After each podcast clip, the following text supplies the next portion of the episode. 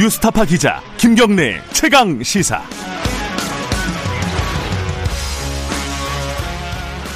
김경래 최강 시사 2부 시작하겠습니다.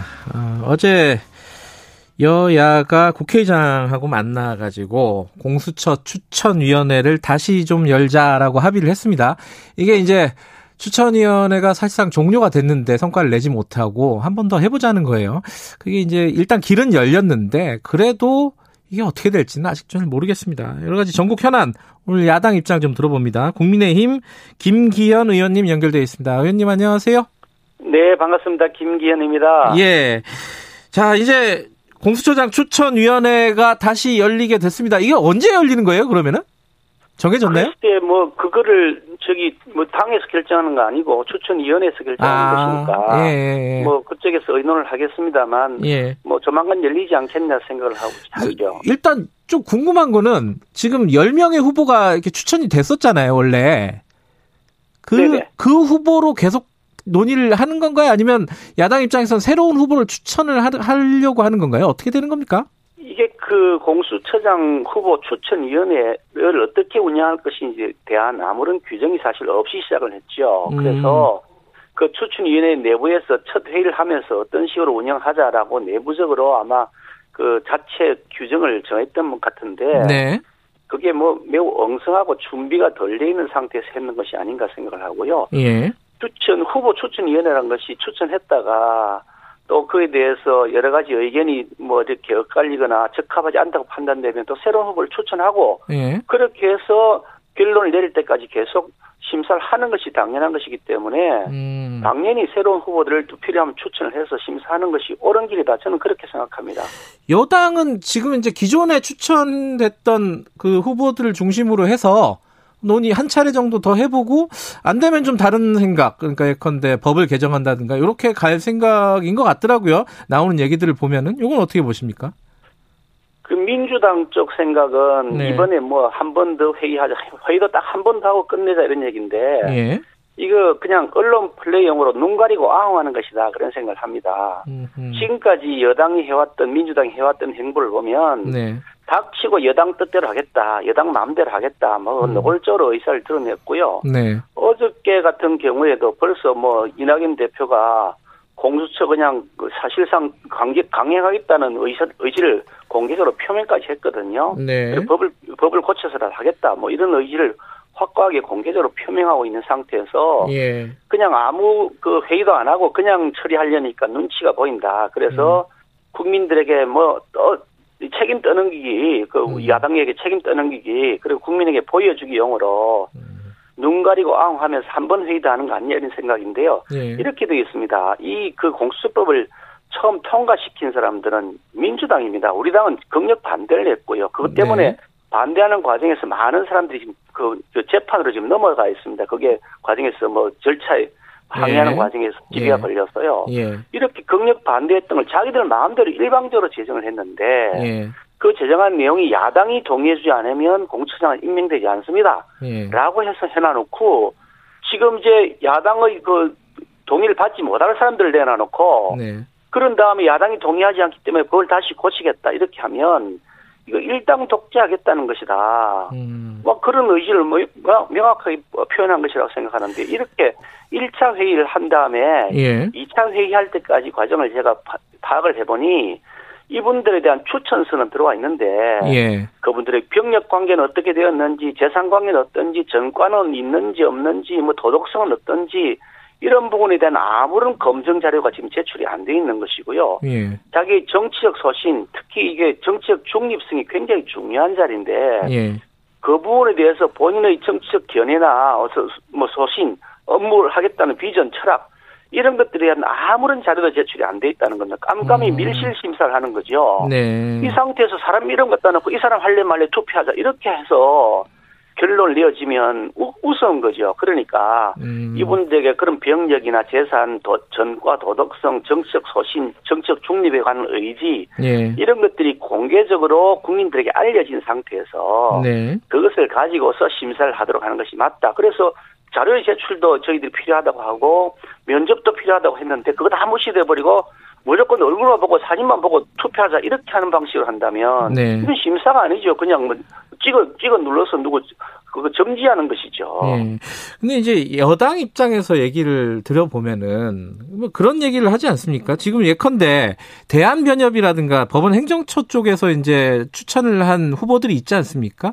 그 후보들에 대해서까지 그냥 반대하는 거 아니냐, 야당은. 그냥 비토권만 행사하려고 한 거 아니냐. 공수처 출범을 늦추려고만 하는 게 아니냐.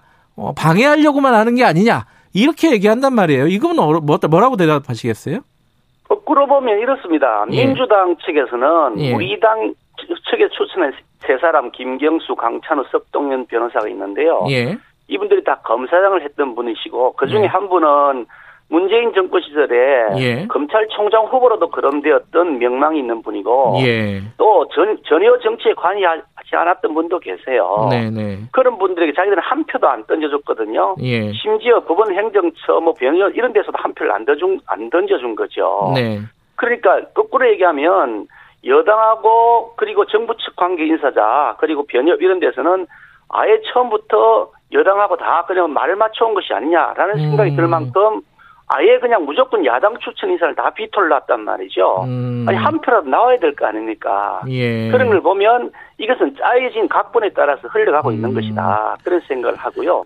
특히 이찬희 그 대한변협 회장 예. 같은 경우에는 좀 매우 황당하다고 생각하는데요. 예. 이분은 뭐 지금 정부의 대변인인가 아니면 뭐 음. 여당의 집상가 하는 생각이 들 만큼 중립성을 완전히 상실했다는 생각을 하게 어떤 됩니다. 부분에서 그렇죠? 이찬희 변협회장 이분이 네. 나와가지고 그, 그, 이거 심사를 마치고 난 다음에 미주알, 고주알 막 얘기를 했던 그 방송에 나가서 했던 네. 얘기를 보면 거의 정부 일변도 이거 얘기만 음. 계속 넣어놓고 있다는 거죠. 그러면서 음. 뭐 정당 추천위원을 배제해야 된다 뭐 이렇게 얘기를 하는데 예. 이게 말이 안 되는 거죠. 이거는 음. 처음부터 정책으로 탄생한 것이고 예. 야당의 동의를 받은 다음에 공수처를 임명하겠다는 법인데 예. 정당 추천을 배제한다 그러면 이건 뭐 정부 여당이 원하는 대로 하는 거죠. 그러면 정당 추천위원 없으면 정부 여당 측 인사하고 법원 행정처 대한변협 아, 어떻게 될지 뻔히 보이는 사람들한테 다 맡겨놓고 하자는 것인데. 아니, 정당 측을 배제하면 여당도 배제하자는 거잖아요. 그, 그 이찬희 아니, 배제하자 그럼 예. 배제하면 하는 분이 뭐 법무부 그리고 뭐 법제처, 뭐 본행정처, 변협 이렇게 한다는 건데. 예. 그 추천위원을 전부 정부가 정하는 거 아닙니까? 음, 아니, 그러니까 변협회장은 정부가 정한 건 아니겠죠. 원래 변협회장이 지금 하는 예. 행동을 보면 좀 그렇다는 거죠. 그래서 아. 지금 나오는 얘기가. 예. 변협회장이 이분이 지금 내년 초에 뭐이 변협회장 선거가 있습니다. 예, 예. 혹시 그걸 의식하는 것은 아니냐. 아이고, 이거 변협회장님한테 뭐 이것도 물어봐야 되는 부분인데, 이 부분. 아니, 그게 예. 진실인지 아닌지 모르지만 소문이 지금 그래 돌고 있다는 예. 거죠. 그래서 중립성에 대한 의심을 계속 불러일으키고 변호사들 사이에서도 저 사람 황당하다. 저 변호회장이 맞느냐라는 예. 얘기들이 계속 나오고 있는 거죠. 예. 그 예컨대 이제 그 아까 지금 좀 전에 언급을 해주셨는데 변협이라든가 법원 행정처, 법원 행정처는 이제 사법부니까 또 정부랑 또 다르잖아요. 이쪽에서 후, 추천한 후보들 중심으로 한번 논의를 진전시키는 건 어떨까 이런 아이디어들도 있는 것 같아요. 이것도 안 된다는 말씀이신 거죠 지금? 법원 행정처에 추천한 분이 이번에 있는데. 네. 이분의 그 경력이라거나 그동안 추천의 이유를 잘 저희들도 아직도 이해가 잘할 아, 잘 모르겠다. 없습니다. 이분이 예.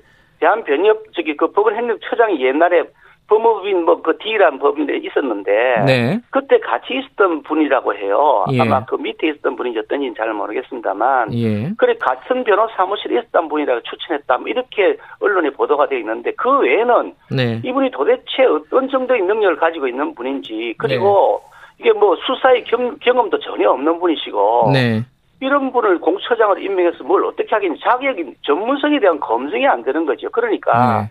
이 사안은 자체적으로 처음부터 야당의 동의를 받아야만 되도록 여당 스스로가 법을 만들어 놨으니 음. 추천하고 논의하는 과정에서 여야가 협의를 해서 이 정도면 정책 중립에 대해서 우리가 이 정도 같으면 우리가 신뢰할 수 있겠다는 생각이 드는 분이 있으면 저희들이 왜 동의하지 동의하지 않겠습니까? 그래. 그러니까 자꾸 정부 여당 측 인사를 내세워 놓고 예. 야당에게 무조건 반대할 수밖에 없는 사람을 내세워 놓고 뭐 반대하니까 우리 마음대로 하겠다 하실 것이 아니라 음. 여당도 괜찮다고 생각하고 야당도 그 정도 같으면 우리가 이해할 수 있겠다는 분을 내세우시면 되잖아요. 음. 근데 지금 사실 공수처법이 통과가 된 게 지난해 말이고 호속 법안이 올해 8월 8월에 통과가 됐단 말이에요. 그래서 사실은 이제 추천위 구성이 좀 빨리 됐으면 말씀하신 대로 이런 좀 아주 정교한 논의 검증 같은 것들이 있을 수도 있었는데 이거 야당이 자초한 거 아니냐. 결국 추천이 어 위원 그 추천을 계속 거부하다가 이렇게 된 거 아니냐. 이 부분에 대해서는 어떻게 생각하세요? 야당이 자초한 게 아니고 여당이 자초한 거죠. 음. 이법 자체는 위헌적인 법률이고 네. 탄생해서는 안 되는 법률이라는 인식을 저희들은 확고히 가지고 있죠. 예. 그래서 이것이 위헌 법률이라 해가지고 헌법재판소에 헌법소환 청구를 해놨는데 네. 그게 지금 1년이 다 되어 가도록 지금 감감무소식입니다. 너무 헌법재판소가 결정을 안 하고 있죠. 예. 가든 부든 간에 결정을 하면 될 네. 텐데 안 하고 있는 거죠. 예. 그 결정을 안 하고 있는 상태에서 무조건 위헌적 법률에 따라서 밀어붙이겠다는 것이 여당의 입장이니 예. 야당은 야당의 목소리를 낼 수밖에 없는 것이고 당연한 것이 여당이 하자는 대로 다 할 것 같으면 야당이 음. 왜 존재하겠습니까? 자 그러면은 지금 어쨌든 그 추천위가 구성이 돼서 논의를 하고 있는데 이게 어, 더 이상 못 기다린다는 거 아니에요? 여당 입장은. 그래서 법을 바꾸겠다는 건데, 어, 그러면 여당, 야당은 지금 사실 방법은 없는 거 아니에요? 그러니까 여당이 더 이상 못 기다리겠다는 말 자체가 음. 틀려먹은 겁니다. 음흠. 원래 야당의 동의를 받아 사독돼 있으면 야당이 동의를 받을 때까지 자기들이 그 충분한 논의를 해야 되는 거죠. 음흠. 아무 논의도 안 하고 심지어 말씀드린 것처럼 뭐 병력이나 전과 도덕성, 정치적 중립성에 대한 본의 소신을 확인할 수 있는 검증할 수 있는 아무런 자료도 없이 깜깜이 심사를 하겠다고 네. 사람 이름만 딱 던져놓고 이력서 하나 던져놓고 찬성하느냐 반대하느냐 이렇게 물어놓고 아 우리가 그 부분에 대한 자료가 없으니까 동의할 수 없다라고 하면 아 당신들은 그럼 그, 그 저, 계속해서 미루고 있으니까 우리가 법을 고쳐서 마음대로 하겠다 음. 이런 건데 예. 결국 그러니까 일당 독재하겠다는 의지를 처음부터 가지고 있는 거죠. 야, 야당의 비토권이라는 핑계를 대고 예. 있는 거죠. 그러면은 여당이 비토하고 있는 거죠. 오히려 거꾸로요. 그러면 여당이 만약에 법 개정에 들어간다면은 어, 어떤 대응을 하시겠습니까? 뭐 보이콧이라든가 이런 얘기들도 나오는 것 같은데. 저희들 입장에서는 네. 만약에 여당이 이걸 일방 독재하듯이 그렇게 처리하게 되면 네. 그에 대한 모든 수단을 다 동원해서 저지할 수밖에 없다는 입장이고요. 네. 지금 지난번 부동산 부동산 3법이라고 하는 법도 예. 군사 작전하듯이 일방적으로 막 처리해가지고 지금 온 나라에 지금 부동산 대란이 일어나고 있지 않습니까? 예. 그런데 예. 이분들은 그에 대한 반성과 사과도 없이 무작정 잘했다 그러고 계속해서 군사 독재하듯이 군사 작전하듯이 이렇게 일방적으로 밀어붙이는데 네. 그에 대한 국민적 그 반감들이 계속 커지고 있습니다. 음. 그러니 이렇게 해서 국민적 저항에 계속 부딪, 부딪힐 것인지 아니면 네. 합리적으로 서로 간의 협상을 통해서 대안을 찾아낼 것인지 하는 것은 여당이 네. 선택해야 될 과제라고 봅니다. 뭐 마지막으로 아까 이낙연 대표 잠깐 말씀하셨는데 이낙연 민주당 대표가 이 얘기했어요. 다수 국민이 원하는 것을 공수처를 얘기하는 거겠죠. 이게 사실 이제 여론조사하면 공수처 찬성 여론이 좀 높자, 높잖아요. 어, 이 야당이 이토록 방해하는 이유가 무엇인지 이해하기 어렵다. 이렇게 얘기를 했어요. 여긴 뭐라고 대답하시겠습니까?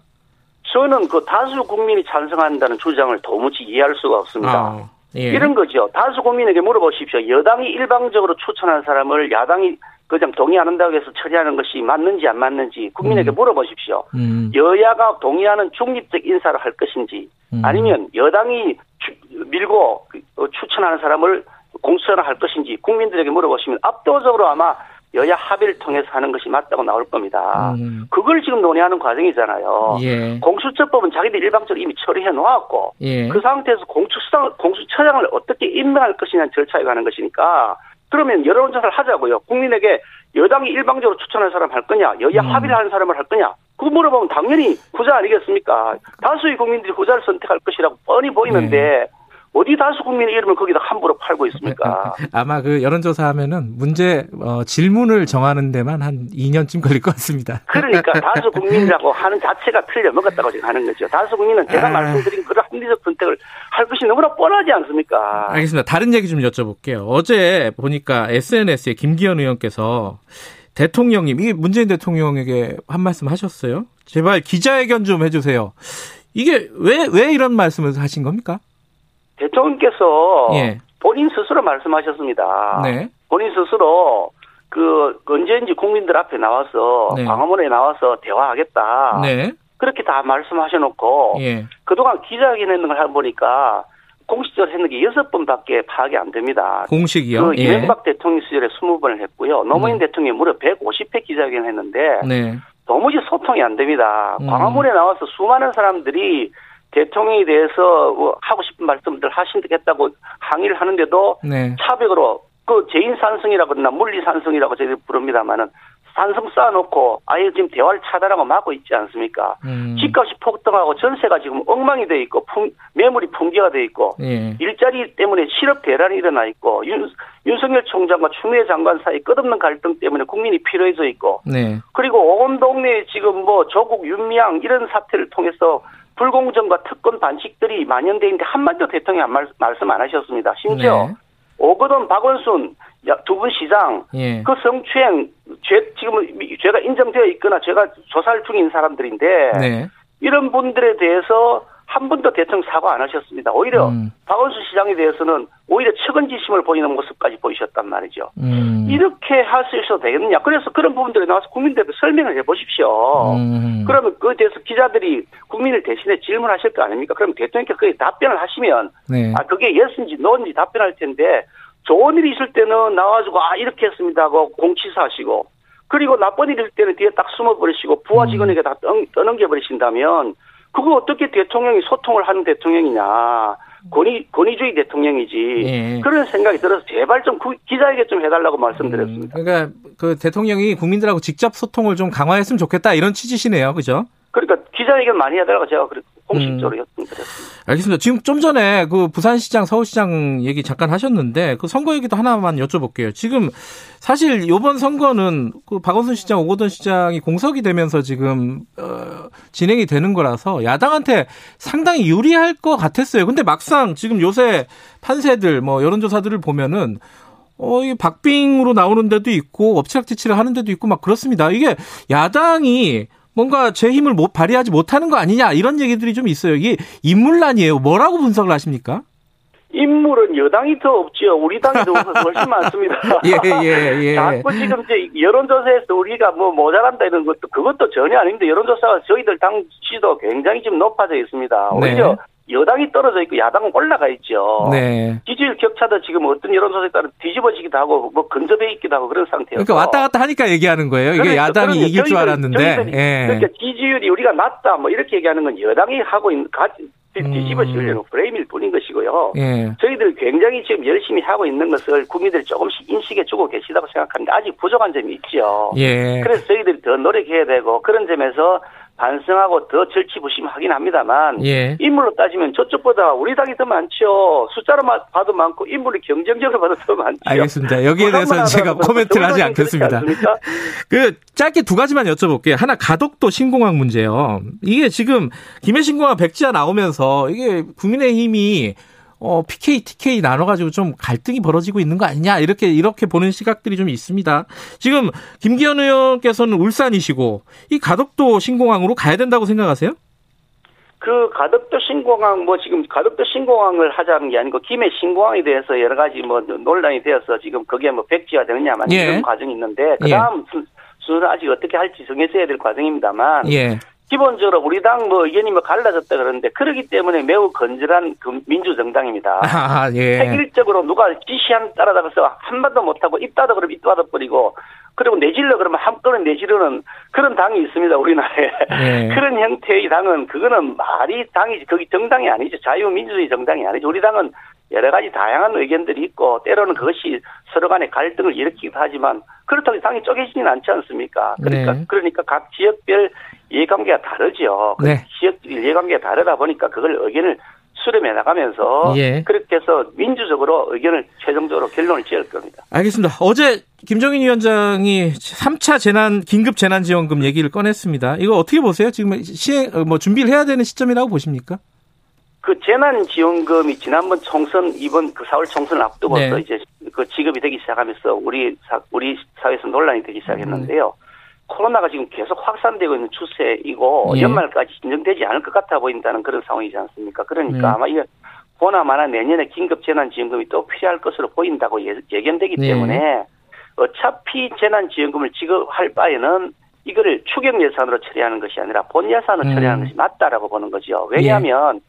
추경 예산을 처리할 때는 이미 본 예산에서 당초 예산의 지출 항목이 다 끝나버렸기 때문에 지출 항목이 조정이 거의 불가능합니다. 네. 그러다 보니까 거의 전부 국채를 조달해서 추경 예산의 재원을 사용하게 되는데 네. 본 예산에서 긴급 재난 지원금을 만약에 우리가 배정을 하게 된다면 네. 지출 항목의 조정이 가능합니다. 그러니까 쓸데없는 예산을 최대한 줄이고 네. 불필요한 예산, 가용 재원의 폭을 넓히기 위해서 좀 미쳐 미뤄도 되는 사업들 음. 그걸 뒤로 미루면 되는 거거든요. 그러니까 음. 국채의 발행을 최소화시킬 수 있다는 그런 장점이 있는 겁니다. 어차피 필요한 것이기 때문에 효율적으로 예산의 그 재정의 사용을 위해서는 사전에 준비하는 것도 오히려 필요할 수도 있다는 거죠. 예, 가게 살림을 살아봐도 그런데요. 예. 아, 그 내년 3월 달쯤에 무슨 돈이 필요하겠다, 내년 4월 달쯤에 무슨 돈이 필요하겠다는 생각이 들면 이번 금년에 내년 예산을 짤 때, 아, 내년에 무슨 저금을 얼마나 해야지, 좀 지출을 음. 얼마나 줄여야지 하지 않습니까? 알겠습니다. 똑같은 이슈죠. 예. 나라 살림도 그런 겁니다. 여기서 마무리해야 될 것 같습니다. 고맙습니다. 네, 감사합니다. 국민의힘 김기현 의원이었습니다.